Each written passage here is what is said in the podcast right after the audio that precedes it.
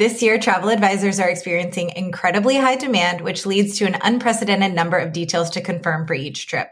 We're tackling one of the biggest challenges that advisors face today managing the multitude of small details that go into each trip. We're talking spa, dining, and all those granular details that make for an incredible itinerary as long as everything goes smoothly. Today, we're joined by Kaytee Fisher, owner of Origins Travel and fellow Tique team member. Candy specializes in multi-leg FIT with concierge level touches sprinkled into every trip. Hey, it's your travel industry best friends, Robin and Jen from Tique. We're obsessed with practically anything that touches your business and allows you to scale to the level of success that you've always dreamt of. With Robin's background in sales and marketing and Jennifer's experience as a management level HR professional, we grew a small itinerary creation company into a multi million dollar travel agency, and now we aim to help others skip the hard stuff and get right to the big wins. We're probably each recording this holding a glass of wine, so pour one up with us, grab a seat, and join us to talk all things travel and business. We are going to start off this episode with our favorite and probably most popular way of organizing travel details, which is by using an online itinerary creation system. For the purpose of this topic, we'll specifically be discussing Travefy. And I love Travefy. I've always loved it. One of the reasons being is that you can view all details at a glance. So even if I was doing a sun and sand type trip, I would always put that itinerary into Travefy because it was a quick way for me to make sure that the flights were loaded, the reser- reservation had transfers on it because I've gotten multiple times where I like just totally blank that they need a driver from the airport. and I, then I put it into Travefy and I can quickly see like is the little driver there, yes or no, and that's a detail I can go back to the reservation specialist for. I really, really like that it gives you that bird's eye view of what's happening each day of the trip. And the icons, again, they've saved me more times than I care to explain because I could quickly see, especially when I was managing concierge levels, you can like see on the side of Travefy each day by day and like the little icon associated with what's happening in that day. So when I was managing or when I would have clients reach out and want to add on the itinerary creation service for X amount of dollars per day, I could quote it pretty quickly because I never charged people for days when they're traveling. I found that very icky. So if I saw like multiple flights, multiple cars, and there was nothing else really available for them to do, I would never charge them. That was just a me thing. That doesn't have to be a you thing, but it allowed me to quickly see just kind of the gist of what's happening. Apparently, this is also new. You can assign tasks per trip. It's a newer feature. I've personally not used it. I have to be transparent in this episode. I have not booked itineraries or any sort of travel for anyone in uh, about three years. So I've never particularly used this. However, when it comes to delegating tasks, and particularly if you have a VA or any sort of support staff, that kind of thing is huge to be able to assign tasks. Yeah, I think one of the coolest features that Travefy added was that task management. The way that I think is that TravelJoy to me is my hub of processing from like an actual project management perspective, whereas Travefy is my hub for all things to do with that individual trip when it comes to the details of actually planning it. So to me, that's one of my favorite new features. Again, I'm not currently planning. This was probably added actually like as I was transitioning out, but Travefy has so many new features now. It's like bonkers. Back to your point about the icons, I think that's huge because a lot of people are very visual when it comes to looking at an itinerary and it reads better than Axus to me. I haven't worked with Umapped, so I can't speak to that. And I'm not saying anything negative about any other itinerary creators, but just having a place where you can at a glance see what's been confirmed and not confirmed it was important to me to also create the same format in my Travefy. So it would be like description, price point, confirmation details, reservation under XYZ name. And I kept that same format. So I think it's very easy to get mixed up or miss details or misconfirming something if you're not using that same pattern every time because you're going, your eyes are going to look to the same place. So that's something that I think is huge and a best practice is keep the pattern the same, use an itinerary software that allows you to read it like a resume at a glance and double check everything. I'm currently creating Robin's itinerary and I've audited it like 14 times. I'm like, is this confirmed? Is this confirmed? And we ended up for our niche members, we actually ended up creating this table template that you can copy and paste and then put in the details into Travefy. That way I can see what rows have blank information and it allows me to know like, oh, I still have to fill in that. So Robin knows the contact information or where to meet the tour guide or if payment is still due on site because we'll get to this in a minute, but not everything is able to be prepaid. So when you have details like that, it's important to have it on the itinerary because you don't want someone to be mad at you when they're in destination. They think they've paid for everything and then boom, they're hit with this bill at the end of a tour. That'll bring us to working with suppliers that offer concierge details. So something that is really important to me is that the documents also reflect what you're putting in Travefy.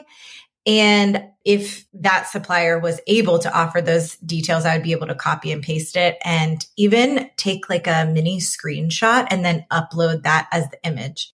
That's something that I found as an extra reassurance instead of digging through the documents every time when I was auditing or digging through my emails is that I could just click on that media button and see the image and say, okay, yes, the screenshot is attached. I'm not losing my mind. That detail is confirmed. And it just saved me a lot of back and forth in that auditing process. But I know that not every supplier, and when I talk about suppliers, I'm talking about wholesaler DMC. Not every supplier is going to offer concierge level assistance. For example, I used Tailored Spain for this beautiful family itinerary last year. And they are mega foodies and they wanted dinner reservations every night. And so I went to Tailored Spain and said, Hey, can you confirm these dinners? And they said, yes for this XYZ fee, which to me was completely worth it because I had accounted for an extra buffer in my fee to the client. But if I had not had that extra buffer, I think there's always a trade off in deciding what do you want to keep in your pocket? What's worth your time? And that's, we're going to dive into a lot of that because there are trade offs at every turn. So to me, working with a supplier that offers those concierge level details was able to get that out of my mind, put it on the supplier and have it all in one document wrap up rather than me comparing my documents versus their documents and going back and forth. Just a lot less chance for error along the way. So I would say keep an eye out. I think a lot more su- suppliers are actually going to be charging this concierge level fee. I know that, for example, classic vacations, they offer concierge level service, but it's now above a certain threshold. I think it's like 8K or 10K. I think 10,000. Okay.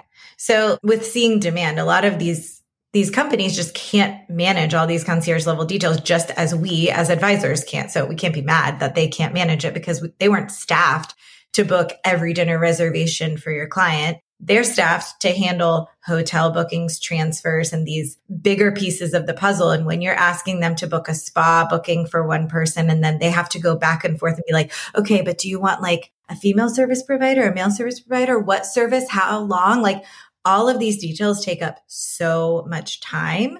So if you are outsourcing this to your suppliers and you're asking them, make sure you're going in strong with like a very finite list of what you want. Be courteous because everything that we're asking of our suppliers has this complete waterfall effect to everyone else. If I'm asking for dinner reservations, it's taking that person away from servicing someone else's booking.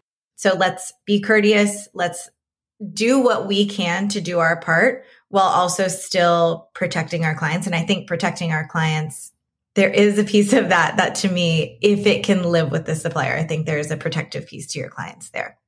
Next up, this is my go to, especially for itineraries that I'm not necessarily looking for that extra boost of income. And I'm like, hey, this is absolute mayhem this year.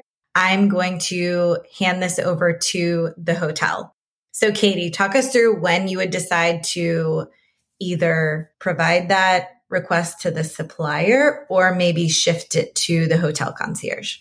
I think it depends on the supplier I'm working with. Like you just covered, some suppliers will offer it. Some like I feel like this year is crazy, and I've had a few suppliers be like, "We are not doing any of that little stuff," just depending on demand. And then it's also, I feel like it's like this delicate balance of like, do I want to make money off of it? Chances are no, because let's be honest, tours and massages and that type of thing, that's not where the bulk of our commission comes from. And so I've always thought of my time in terms of like how much am I paying myself per hour and what can I like offload. So for the most part, I work with DMCs. So like the big tours and activities would be taken care of by them. But little things like dining, spa appointments, and one off things like theater tickets or whatever, for the most part, I go to the hotel concierge. So about a month out is when I tell my clients, like, final call, first of all. Like, I don't allow these like last minute, week before trip requests. Um, you have to have them in by a certain point. Then I have a template saved in my Gmail where a month out, I send an email to every hotel that the client is staying at. So if they're doing like a multi stop itinerary, which is for the most part what I planned, but I'll send this email to the hotel. I will copy everyone I can on it. So, like the concierge, guest relations, if like in Virtuoso, for example, there's like the contact list, anyone that I think may be relevant to this request. And I go through this whole checklist of I am so and so, and I am contacting on behalf of my client. They're arriving for this trip, celebrating their anniversary. So, I like, cover who they are and why they're coming. And then I confirm their booking details just to make sure because there have been times where like I had a hotel email me back and they're like, we don't have that on record. Um, that has but, happened more times than I yeah. wish I yeah. could say. But also, I think it's important to note that not every supplier has the same pull with a hotel. So making sure that you're reconfirming those details is going to be imperative this year. Like a room category is going to sell out this summer in Greece. That is a fact. So if you are not making a relationship with the hotel, you are genuinely putting your clients at risk to be bumped. And again, that does rely on the relationship that you have, the consortia you have. But I just wanted to, to note that because I think it's a really important point as people are starting to see people depart for summer travel in the near future, it's never been more important to like make yourself known. I did not do that, the whole like confirming the reservation up until like a year and a half ago because I had sent an email to the hotel requesting like a spa appointment. And they're like, spa appointment for who? We don't have them on a, like a reservation. So I confirm the booking details, but then I ask, I say, additionally, I'd like to request or confirm the following details. And then I have a checklist. And if it's not applicable to the client, I obviously remove that from the template. But I ask about a welcome amenity, amenity or if they have a menu that I can choose from. I attach a personalized welcome letter and ask them if they can place it with that gift or amenity. And if they if they can't, some people or some hotels have responded and said they can't, and that's okay. And then I ask about any, well, this is not as relevant now, but I ask about any COVID specific restrictions or interruptions in service that I can pass along to my client. And then I say, I have a few requests for their stay. Can you please confirm the following dinner reservations for this? And I don't like keep it general. My emails, sometimes they probably open them and they're like, ooh, but mm-hmm. like I know Jen, you always say clear is kind. I don't want to do 16 emails back and forth. I want to send one email and then the next email I get back is them confirming. So I want this dinner reservation at this time, or I give like a, a window between this time and this time on this day at this restaurant. The clients would also like a spa appointment for this treatment. They want female technicians around like sometime in the morning. Like I give as much detail as possible. And then I have like other things I ask about early check in, late checkout, if they have medical considerations. Like I give them the full rundown. And then I also attach the reservation from the vendor. And that has been so helpful because I have the email template saved. So I just fill it in, I attach what I need to attach, and I send it out. And instead of me spending hours researching, because some of like, uh, especially over in Europe, I feel like it's not just easy to make a dinner reservation on OpenTable.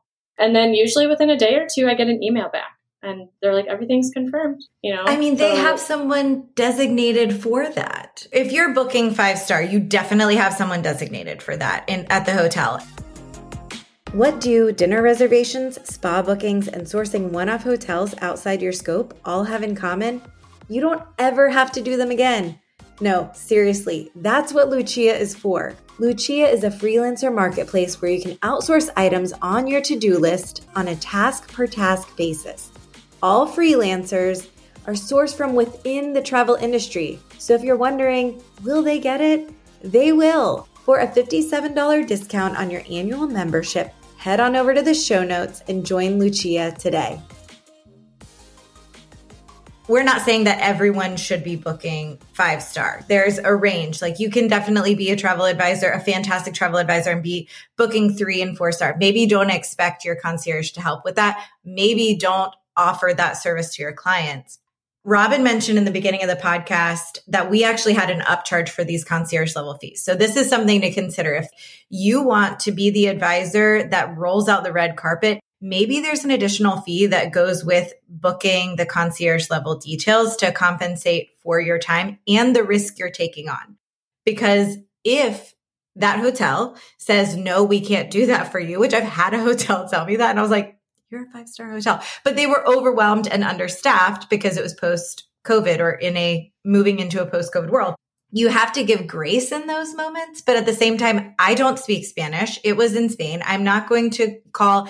I didn't know the best restaurants to even call. And then it takes you half a day to find three restaurants that you can stand behind that aren't just tourist traps there is so much that goes into these details that if you're offering this service, I do think that you should very much be compensated for your time. Kaytee, I want to unpack a few things that you mentioned. I'm like taking notes as you're talking here. You ask your clients for these requests well in advance. I am of the stance that I do not make any changes within two weeks of departure. And anything that changes in travel will be handled solely by your concierge and your hotel. Like, I do not want people coming back to me in the middle of the night and asking me to change their dinner reservation.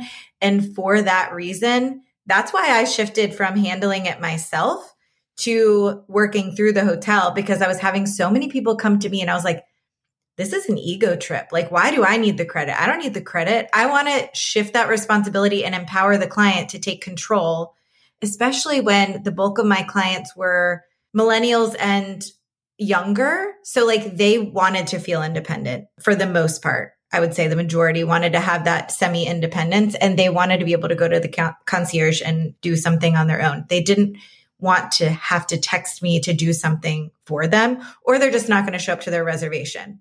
If you make it harder, they're just not going to go. And then you're going to look bad to that hotel.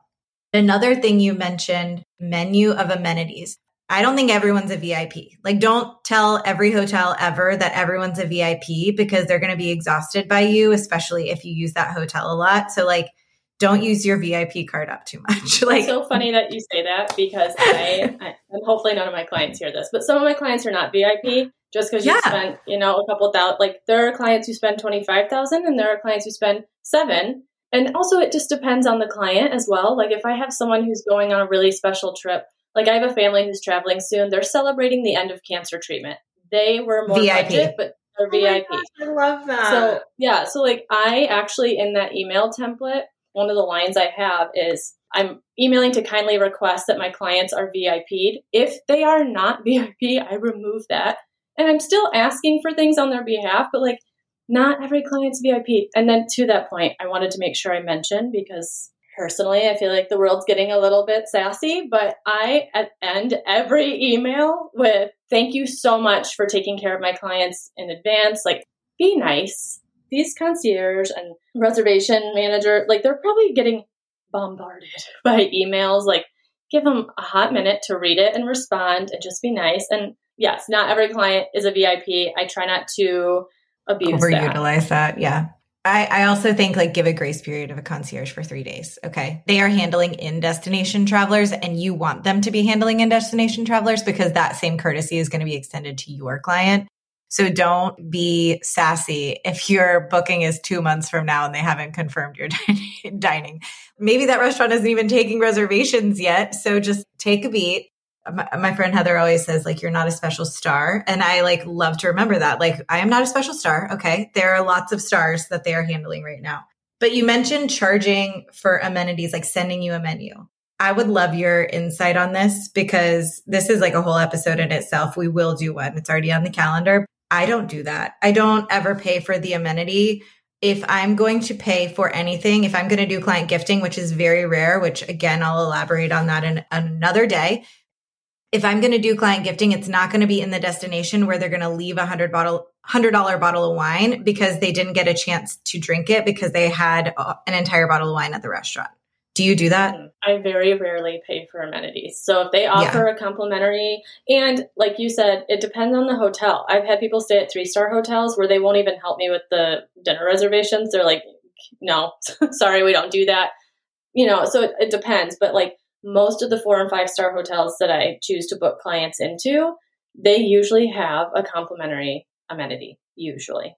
And that I just go, that's great. Thank you for yeah. arranging that. I'll, I'll do that once in a while, especially if the complimentary amenity is something my client is like allergic to, or if I have clients who don't drink alcohol and the complimentary amenity is a bottle of wine, or like I had clients who went on a baby moon and the yes. other partner wasn't drinking in like, you know, solidarity. yeah, solidarity. So like neither of them were going to be drinking and they were like, oh, we'll leave a bottle of like bubbly in the room. I'm like, no, you won't. One is six months pregnant and the other one's not drinking. So then I will say, can I see the menu? And as long as it's like, you know, I'm not going to pay $85 for chocolate covered strawberries, but. No, I asked for milk and cookies for that one. I oh. always ask for milk and cookies for a baby moon because, like, who's mad at milk and cookies at turn down? Right. Nobody ever. No, that's what I had at turn down last night before I went to bed. So, um, the Fisher abode. But no, I, I will ask to see an amenity menu if I don't have any other ideas and they're a client, yeah. I do want to do something for it. I don't know. I feel like it's a very delicate balance. Do I like you as a client? Did you book enough for me to dig into my commission? There's just so much yeah. that goes into it. So I agree with that. I also wanted to mention you mentioned printing welcome letters. I'm all I love this. I love this. But something to think about that I really have recently been shifting my mindset on it is that every time we ask someone to print something, there's a resource taken away from the hotel. So that's ink, that's paper. It's not, you know, if we're all trying to do our part and be a better steward of the destination that we're promoting, maybe pull back on asking for a picture to be printed out in the room and put in a frame because it's putting the responsibility on the hotel to make a frame or get the frame. And then also like the ink and paper, but also taking someone away from the desk to have that delivered to the room. Like I think really think that through. I love Atelier in Riviera Maya because it actually they project it on the screen. I think that's fantastic. And a lot of hotels have the ability to do that, particularly the sun and sand genre of hotels, they have a lot of ability to put that on the screen rather than printing it. So I hesitate to use the, use the word sustainability because I think it gives the vibe of like eco lodge. And that's not what I'm saying. I'm just saying like, let's all do our part and put a little intention behind it. So if you are thinking of having something printed, make sure they are in that VIP category. Yeah, I and I keep my welcome letters like black ink. It's like my fonts, but it's just like Origins Travel Co two yeah. sentences. Thanks for allowing me to play a role in your vacation. And I have had hotels come back and say, like, we can't print this. We don't, that's against our policy. And I'm like, that's cool. It's not going to make or break. I've never had a client be like, where's my welcome letter? Like, it's fine that I don't tell the clients that they're getting a welcome letter. It's not a big deal. I just try to, you know, remember we're all doing the best we can. Yeah. All right. I took that and ran with it. So I apologize, but continue yeah, on your point. yeah, no, um, there's so much I could say about it. So the other part of it is when I arrange these concierge level details with the hotel directly. I think we kind of touched on it, and I wanted to be sure to come back to it. I within a month of departure, I let the clients know like this is the final call. And once I do this, if you want changes made or if you want to add more, it's an additional fee. Like I had a client who she was the sweetest woman, but she just dilly dallied. And three days before she left, she's like, We want to change a few things. I was like, You will do that at the hotel with the concierge because by the time I send this email and they receive it, you'll be there. So I think like, and I've seen some advisors, you know, getting stressed out in Facebook groups about like, what do you do about last minute requests? I don't do anything about them. I don't do them because at some point it is the client's responsibility. Like you hired me to plan your trip, but you are more than welcome to talk to the concierge once you get there. And that's why I chose this hotel for you. So, and then in their final documents for things like dining reservations, for example, I'll say, this has been confirmed for this time. It's under this name. Here's the dress code, yada, yada. If you wish to make any amendments to this reservation, you can either call the restaurant directly and I'll give them the number or work directly with your concierge. I make it clear that here are your two options. So making sure that I put direction in their itinerary for how to handle amendments and changes or cancellations or whatever. Along with that, because I like to hold my clients to a pretty high standard for tourism, like there are a lot of badly behaved travelers out there. I make sure that they understand that like somebody took the time to make this reservation for you and there's a table waiting for you. Don't do a no show. This was especially important last year. That. That's yeah, such a like, great way to say it. Like there's somebody who got ready for work and went to work and they're expecting a tip and now there's an empty table. So that was especially important last year for the island of Maui. The restaurant Mama's Fish House books up six months out. So as soon as I get a Maui booking, I'm like, do you want to eat there? Because we got to book it now. We got to do it right now before we do anything else. So, and if you are going there, you need to eat there because you need to eat there. Crazy meal I've ever had in my life. Yeah, I had someone no show there. I did. First of all, I'm sad because that fish, I'm from Florida and my standard for fish is incredibly high being from South Florida. And Jen's like, you gotta go, you gotta go. And I was like, I roll. Like this person's gonna have better fish than what I've had. Yeah, they have better fish than anywhere I've ever had in my life. And I've been all over the Caribbean. So 1000% you gotta go there. I try to like make sure my client, and I do it in a gentle, kind way. I'm not like, you know, a dictator about it, but don't, please don't like no show. If you wish to make a change to this, here's how you do it. And actually, the Mama's Fish House thing just reminded me like, I know we're going to touch on client gifting in a different episode, but that's more of the gifting type stuff I like to do is, oh, you have a reservation at Mama's Gift House, gift card. There you go. And like attach it to the itinerary especially if I get you a gift card, don't no show because now I can't I can't use that gift card. So yeah, I, just I have to share what happened with that mm, because yeah, it's I, it's it's worse than it. Yeah, it's worse than it even sounds. Another okay, well, I this client, who they really they were very annoyed that even though I had provided they they outlined specifically the style of dining they wanted and they overshot it because they had two young kids with them and they just, you know, they got a little over ambitious. I am guilty of this, but like they, I had gotten this reservation from another advisor whose guest had canceled their trip. So like not only had this reservation just been obtained, it had been obtained and then handed off. And I was like, you have to go under the name of Pamela Kraus, you know, like blonde wig. like this you now. And so the other advisor then calls me and was like, I just got told that your client was a no-show and now I'm like sweating talking about this because they li- this advisor actually I like think the world of them. They live in my same town. So now it's like not only is the you know the restaurant like out of table now this advisor is like you mismanaged my reservation i could have given to someone else there are so many other advisors i would have given that booking to obviously or just gifted that reservation back to the world but yeah it was Kaytee, I think you make a really good point of like, again, being a steward of the destination. I didn't think of the local resource you're taking away when you don't show for a reservation. Yes, I did think about it, but not in that very literal sense that someone was expecting a tip of a special event. They knew that Robin was going there. They had done like bio research on her. And now that information, if they did the same for this next customer, it's gone. And that's effort and time they can't get back. And maybe the chef had made a little cake for their special celebration or something like all of these things we don't think about because we don't see it.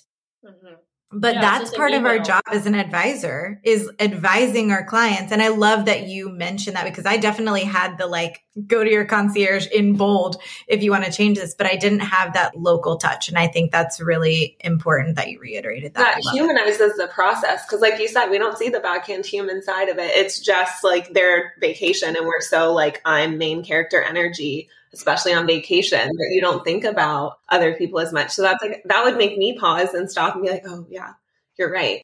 Also, when you're planning these details, like it's nice to be able to say on the front end, like, hey, if we're going to make these reservations, you can change some things on the go, but like certain things like dinner reservations at these particular, like small little piazza places in Italy, you know, there's people waiting on your tip. They're excited to see you. Like don't be a last minute lazy Susan and then do it then. Like let's figure it out on the front end so that your trip is good. So that's such a good such a good way to say it. Robin and I were in Italy and we were hosting this wedding for 60 people and the grooms were set to take their like it wasn't even a rehearsal dinner but it was like greeting their their main characters of the event like they're bringing the they were characters they were characters i love them but the parents and their best friends they were doing like a special dinner before the rehearsal dinner and they were 15 minutes late and they're like on the phone these are like close friends that they're like yelling at me because they're so upset they're being turned away like that's another thing Europe's not going to wait on you. Okay. They are like moving on. We filled your table. But I, I had gotten so many emails when I was doing these direct to restaurant requests and they would email me to say, yes, you need to reconfirm 24 hours in advance. And I'm like, now I'm having to go back, reconfirm everything. And now I'm more in my email than I needed to be. I just feel like there's just like this again, it's a snowball effect. But we were getting so many emails from restaurants saying, Are your guests going to show up? Because they were saying American. I had, I had, I know the restaurant. It was Chez Denise in Paris, and they're not wrong. They were like, We're just asking because a lot of Americans don't take reservations as seriously as Europeans. And they they didn't mean they were being direct, but they weren't being unkind when they said that. And I was like, touche. So Kaytee never thought about that. We need to add it to the template in the supplier bundle. And I'll just take a minute and mention if you're wondering how to get any of these templates, we actually have a lot of these templates, if not, well, we have a lot more of these templates, but specifically the supplier emails that we're talking about and the VIP letters, we have that in our supplier bundle as an add on to our EEW in our programs. Here's the thing we know that you can do anything, but you can't do everything. A top pain point for any business owner is often knowing when or even how to grow a team. How do you create a job description? Where do you post it? How do you interview? What red flags should you be looking for? How do you onboard when you're slammed with your own tasks? And then comes the actual ongoing performance management. Combining our knowledge from careers in recruitment and HR management, we created Agency Expansion Academy. This program is your DIY roadmap on how to hire and retain top talent within your business so that you can scale to the next level. Chocked full of insight and downloadable resources, this program can help you grow whenever you're ready. To learn more and to enroll today, follow the link in the show notes. The other thing, like aside from dining, I'd say that's one of the bigger ones, but is transfers. So for the most part, the DMC or the vendor that I worked with would handle the transfers. But for little like one off things, like if I have a client who's going to a nearby golf course for a tee time, I'm not going to like worry about that as far as like booking it and getting commission on it. So using the concierge for transportation if needed, like even if they're just calling a cab, hey, they want a tee time at this nearby golf course, but they're also going to need a ride to and from. So including those details along with the whole email that I send. Then I think this one is more, I don't, I don't want to say rare. Yeah, it probably is more of a rarity, but I also noticed that travel advisors, and I used to do this too, would post in these Facebook groups like, I'm trying to find this specific tour or this specific experience, and none of my vendors carry it. I can't find it anywhere. How do I book it? Just book it direct. Save yourself the time and the energy and the strife and just book it direct. So, for example, when I was booking a lot of Hawaii, there are a couple of companies that like I've done excursions or activities with that clients would be really interested in, like a certain doors off helicopter tour, for example. And like Viator or Project Expedition wouldn't carry it. Like I'm not gonna stress myself out about like finding one that's so similar so I can get like an $18 commission. I am just going to go on the website for that exact tour and I'm gonna book it direct. And then the client can work directly with that vendor. Here's everything, here's the confirmation. And sometimes the vendors, you know, would pay a small commission, but pretty rare. And it wasn't anything to like write home about. But I am never going to, again, it comes back to like putting a price on your time. If I theoretically want to be paying myself $50 an hour or $75 an hour or something like that, if I waste three hours trying to chase an $18 commissionable tour, what, like, why? It's not just no, like now you're in the in the red. So like if the concierge can't help me with it and a vendor can't help me with it, I'm just going to go right to the source and I'm going to book it. As long there's an asterisk there. as long as it's someone I know I can stand behind. So it was usually like, well, I did this kayaking tour with this company in Maui and I loved it. I'm going to book you directly with that company instead of one of the ones somewhere else that I'm not too sure of.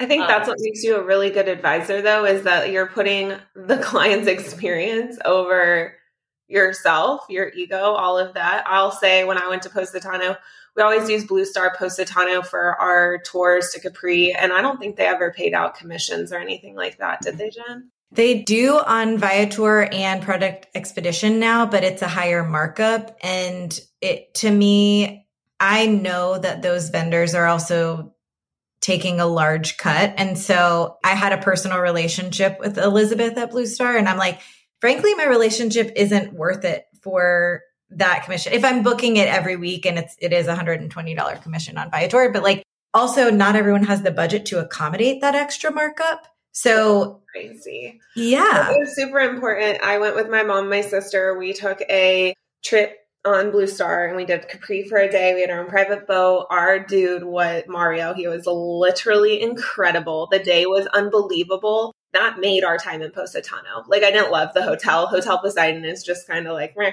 nothing special. It was economic for our budget. It fit. But I don't think I would have really liked Positano if I wouldn't have done that tour, just because it felt very busy and I loved Ravello more and other parts of my trip more. But doing that sealed the deal on the Amalfi Coast for me. If I wouldn't have done that, and if I would have done one of those group ones that maybe wasn't like private or didn't, I just don't think I would have had the same experience. There's times when you need to. we're in the business of wanting repeat business. And I think instead of hunting high and low for a chance to make an extra 20 bucks on a trip, some instances it's worth it to just go well, direct. And, and then you'll, like if you provide a better experience, I mean, I didn't go to business school. I think a lot of my success came because I didn't know what I was doing. So I was just making it up as I went with like what sounded best. And I would rather wow the pants off of a client and have them send me another client so I can make another $2,000 commission and charge them a huge fee and that's why I charged fees because I knew I was going to probably be booking a lot of tours that didn't have commission attached. So charging a fee to make up for that and to make up for the time. But like I'd rather my clients just have a good time and then I'll worry about my books later. But it, it it all like came together where like they were having a good time, then they referred people. So like, oh no, I didn't make eighteen dollars commission on a kayak tour, but now I just booked another fifteen thousand dollar Maui honeymoon I think a lot of advisors get caught up in having every single detail of an itinerary booked through a vendor. You don't have to. It's okay. It's hard in the beginning to see the long game, but it is the long game. Sometimes that $18 is your Travefy bill for the month. So, like, I get it when people are in the beginning of their business, but I promise you, most businesses, one, are not profitable in the first year. So, like, just don't I, I, know not everyone has the luxury of thinking that way necessarily, but like don't get caught up in that. If you're going into business, you probably need to know that and you need to expect that, first of all, that not every business is profitable in the first year, but it's an opportunity cost. And I would have never become friends with Freya in Florence or Paola in Tuscany if I had not gone direct because I found vendors that I really liked and I created a relationship with them. And then I really nurtured that relationship. So now I feel like I have friends all over the world, which I'm not going to get from Project Expedition or Viator. And I'm not saying anything negative about them because I love them as a resource.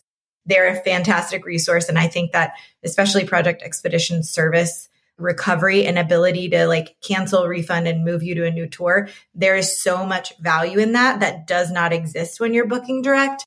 But if you have these vendors that you know are just fantastic and you can rely on them, I know that like Mary from Querceto isn't going to cancel something without having a backup plan for them. She's just not going to do it. So if you have these relationships with them, now I have friends all over the world and my clients are ecstatic because they feel like they have friends all over the world. And isn't that the point of traveling?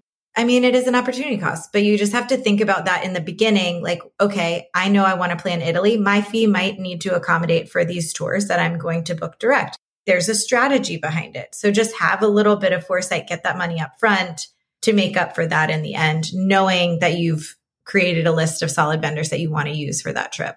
I think that's why it's so important to have those different services. Like you should be charging for the itinerary creation piece because first of all, not everyone wants it. If you're uh, like working with travelers who are probably more millennial and they see everything on Instagram and they Pinterest everything before traveling, they probably want to handle those details themselves. That is where I throw in, hey, based on your travel and based on your t- your trip, here's some added tours I recommend. You can actually book these yourself if they're of interest of you. And that's where you can link the commissional links for like Viator and Project Expedition.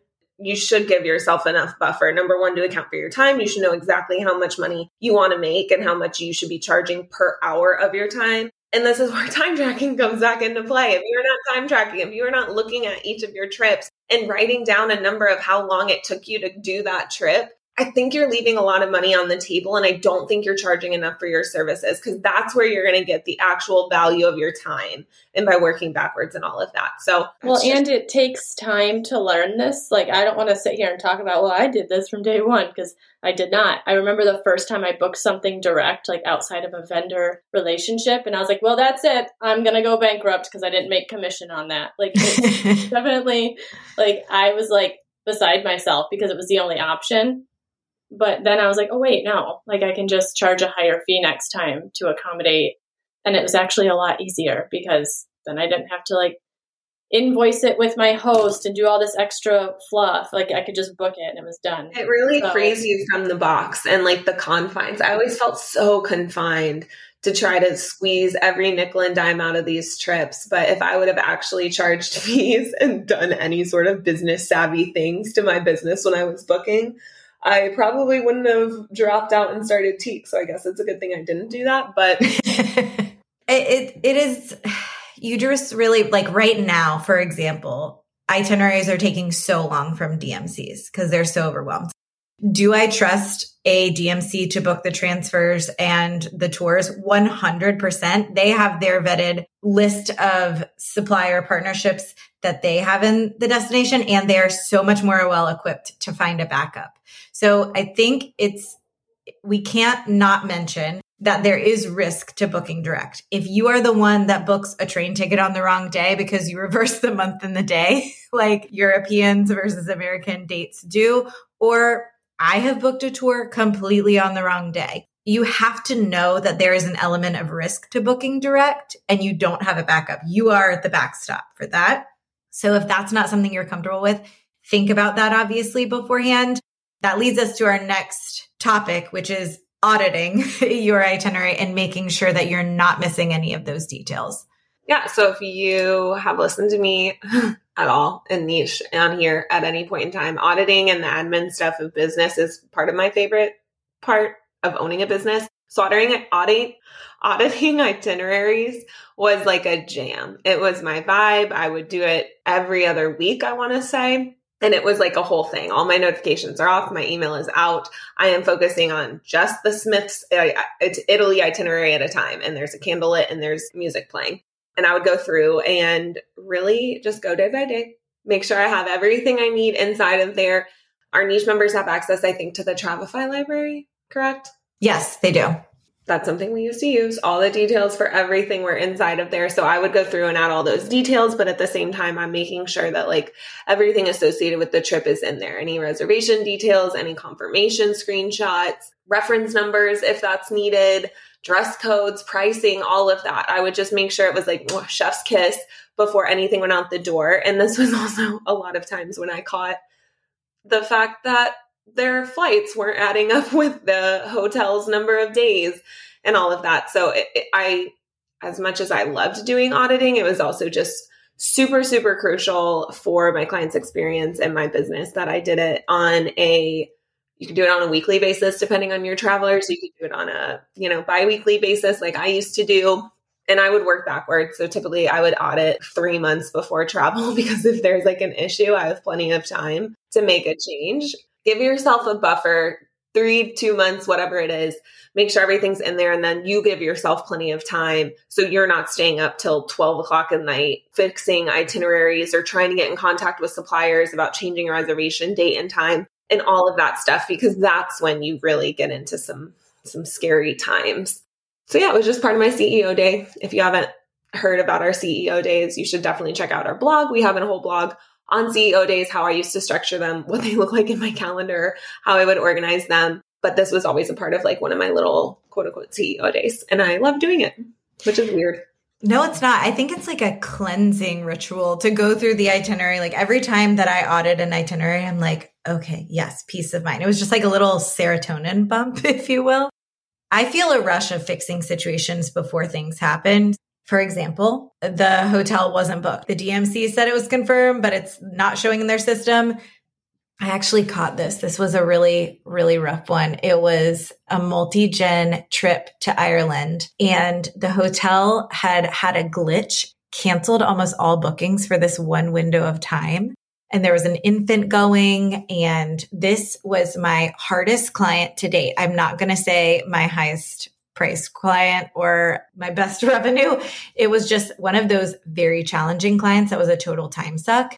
I was so nervous and like walking on eggshells to the point where the supplier knew I was nervous too. And even like the owner of the company got on a phone call with me and was like, let's go day by day because I can tell this is just going to wreck us if anything goes wrong. And I had caught that the hotel had actually canceled their booking and they had a very few limited number of rooms left. This year, like there's not going to be the luxury of like having those extra rooms. So I'm not saying like there are some DMCs that don't love when you email the, the hotel directly. Like they get offended and they think that you're not trusting them.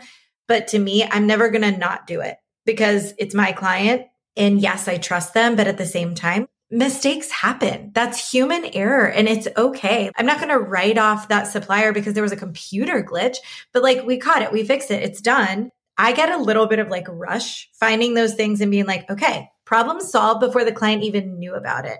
You have to be okay with being reactive in this industry. Like if that is not your jam, then you're really going to struggle long term because it's putting out fires is part of the job one thing that was really beneficial to me was when I brought on Ashlyn for Explorateur, she was essentially operating as a VA in that role. So I outsourced all of my auditing to her. And she is the one that I'll credit her. She was the one that created that beautiful spreadsheet that's in niche, that's a trip audit spreadsheet because she was having to go through each itinerary and double check that the flight times matched Travefy and the flight numbers matched Travefy so that that automatic update would occur and that the hotel dates match and the room categories match. And she would send the VIP and welcome letters to the hotel. So she was doing all of this auditing in the back end and it gave me real peace of mind. And I didn't have to audit, audit, audit over and over again, but I would still touch every itinerary and just kind of like go through, make sure that the screenshots were uploaded, that certain verbiage was input into the itinerary to make sure that like that protective verbiage, like Kaytee mentioned, like go to your concierge. If it wasn't in there because maybe we were just kind of like moving too fast and hadn't copied and pasted that template, I would just say like, Hey, can you double check this and upload the screenshot from the hotel confirming these dining reservations. So having additional hands in the pot, uh, you have to trust that person because it is very vulnerable. That is probably one of the most vulnerable pieces of our business. Asking someone else to put eyes on it, it took the glasses off of me and put them on someone else. And and sometimes we have to see the itinerary has to be seen by someone else because we've seen it too many times and it looks the same to us and we can look at it over and over again and won't catch certain things that's something that was just immeasurably beneficial to our business was especially like with the volume and the I would say higher ticket clientele that was traveling at the end. Just knowing that if I wasn't auditing every day that there was going to be someone else that was hopefully going to catch it too. And she would just put in notes at the end of the audit checklist and say like PNR isn't matching what I'm finding on the airline website. So I was able to go back kind of spot check those things because she was notating certain things that were triggering her that there might have been a discrepancy. It is impossible to do everything well. And I say that because like I had to admit there were going to be massive errors that occurred if I did not have someone else helping me out in doing that because I was also managing the business. I was working in Tique and then I was trying to be everything for my clients. And it's just, it's just not going to happen. And what happens when you think that you can do everything well is that you open yourself up for these risks that you then have to contribute financially to fix. And it just unravels all of that beautiful commission that you work towards and that fee. So even if you think like, I'm saving money by not having someone do this. Like maybe outsource a VA to audit. I know that Lucia also offers concierge level services, so they can do the dinner reservations for you. If you haven't heard about Lucia, it's a freelance marketplace for hospitality professionals and they just redid their dashboard. It's a pay to play situation. So you're paying per project or per task. So if you don't have a VA, if you don't have the time to hire, I would say maybe ask if anyone wants to split a VA because they have someone that's trained and they don't have enough hours for them right now or outsource that so that at least you're making sure that all of those details are being touched. Kaytee, anything to add on that? Just don't chase those tiny commissions if it's if it means sacrificing your time and and your mental well-being. That would be my and no one to ask for help. I think there's so many times we grow our business and it happens overnight, right? Like where it's like, oh my God, now I, I can't sleep and I'm working 24 hours a day. You didn't start your business to work 24 hours a day. You didn't start your business to skip tea times with friends. You start a business for freedom. And if your business is growing as much as you say it is, you should have extra revenue which allows you to like outsource and pour into your own piece a little bit. So I'm a big fan of VA support, especially for those concierge details. I mean, it really does make all the difference because that's going to ensure every client traveling gets that special touch, gets that level of red carpet feel. Red carpet feel, let's say. Robin, I'm cracking up because you just mentioned tea time. And before we started recording, Kaytee mentioned she was like, yeah, I've got these clients that they're going to Chablé Maroma. And I actually had the concierge set up the tee time at Fairmont. And I'm like, who the heck is going to Riviera Maya and having high tea? And she was like, no, tee, like swinging a golf club. And I was like, oh, okay. I mean, I did also have tea in Mexico, but I was very confused by the destination. Nothing like a hot cup of tea in Mexico. and that 90 degree level. humidity. Nothing yeah. like a nice piping cup of tea. My favorite concierge detail to arrange. Kaytee loves her TikTok and tea time at 5 a.m. in the morning. I didn't know. I thought she was just attracting like minded clients. My demographic. So. Yeah. So, if you're doing everything in your business right now, you may feel like you're running on a treadmill that just won't turn off. We hope that this episode gave you some insight on ways that you can leverage relationships and technology that already exist to create some peace of mind. Kaytee, we always love having you on the podcast. Thank you so much for joining again. We appreciate you sharing your experiences and expertise with us. We can't wait to have you back for another episode of Tique Talks we're sending you a long distance cheers because you just finished another episode of Tique Talk. If you loved what you heard, hit subscribe and head over to the show notes for any resources and a summary of this episode. In the meantime, if you want more access to us, we are personally inviting you to join our Niche by Tique community where we host live events, answer your questions, share destination masterclasses, and give you a front row seat to all the resources that we launch throughout the year. Plus, what's better than being surrounded by like minded advisors that are hyping you up to succeed each day? We think nothing. Head over to www.tiquehq.com backslash niche to join the community today.